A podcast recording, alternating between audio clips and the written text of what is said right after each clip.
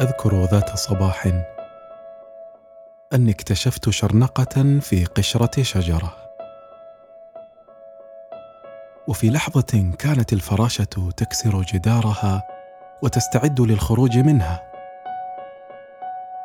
انتظرت طويلا، لكن الفراشة تأخرت في الخروج، وبعصبية انحنيت عليها وأخذت أدفئها بحرارة زفيري وأنا فاقد الصبر. فبدأت المعجزة تحدث أمامي، ولكن بنمط أسرع من النمط الطبيعي. وتفتحت القشرة وخرجت الفراشة وهي تزحف.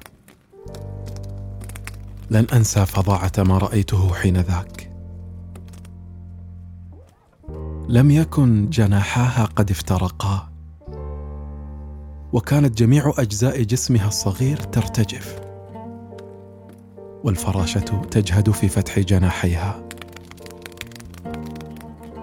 فانحنيت فوقها وحاولت مساعدتها بنفسي، ولكن بدون جدوى. كانت تحتاج إلى نضوج صبور،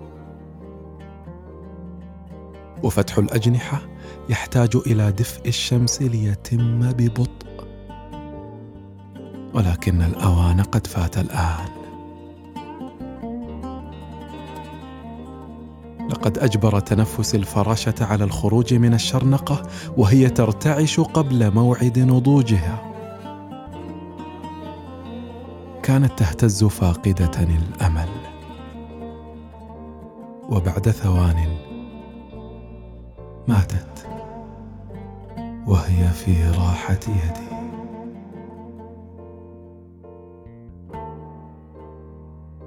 هذا النص القصير من رواية زوربا اليوناني للأديب اليوناني نيكوس كازانتزاكيس.